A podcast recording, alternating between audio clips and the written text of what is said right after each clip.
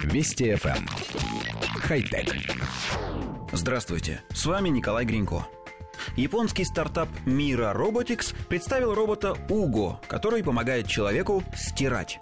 Робот с двумя руками весит примерно 72 килограмма. Его рост регулируется и варьируется от 110 до 180 сантиметров, что позволяет ему выполнять более широкий спектр задач. Длина его рук 60 сантиметров.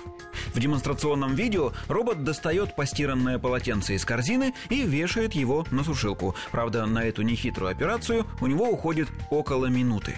Все дело в том, что робот не автономный.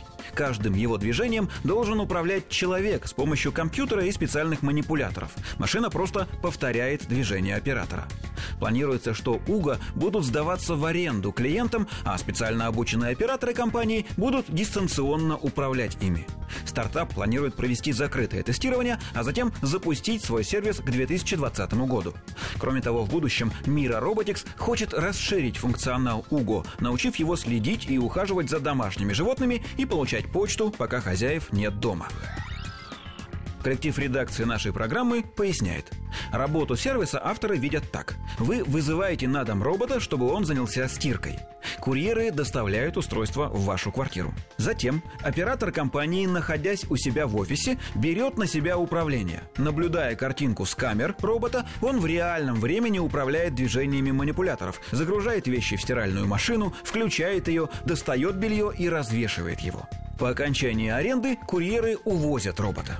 Создатели считают, что люди не любят нанимать домработниц и пользоваться услугами компаний по уходу за домом, поскольку боятся пускать чужаков в свое жилище. А дистанционно управляемый робот с этой точки зрения предпочтительнее. Ему можно запретить разгуливать по квартире, за всеми его движениями заказчик может наблюдать из специального приложения, да и стоить такая услуга будет примерно в два раза меньше. Однако нам кажется, что разница между приходящим человеком и приходящим роботом под управлением человека не очень велика.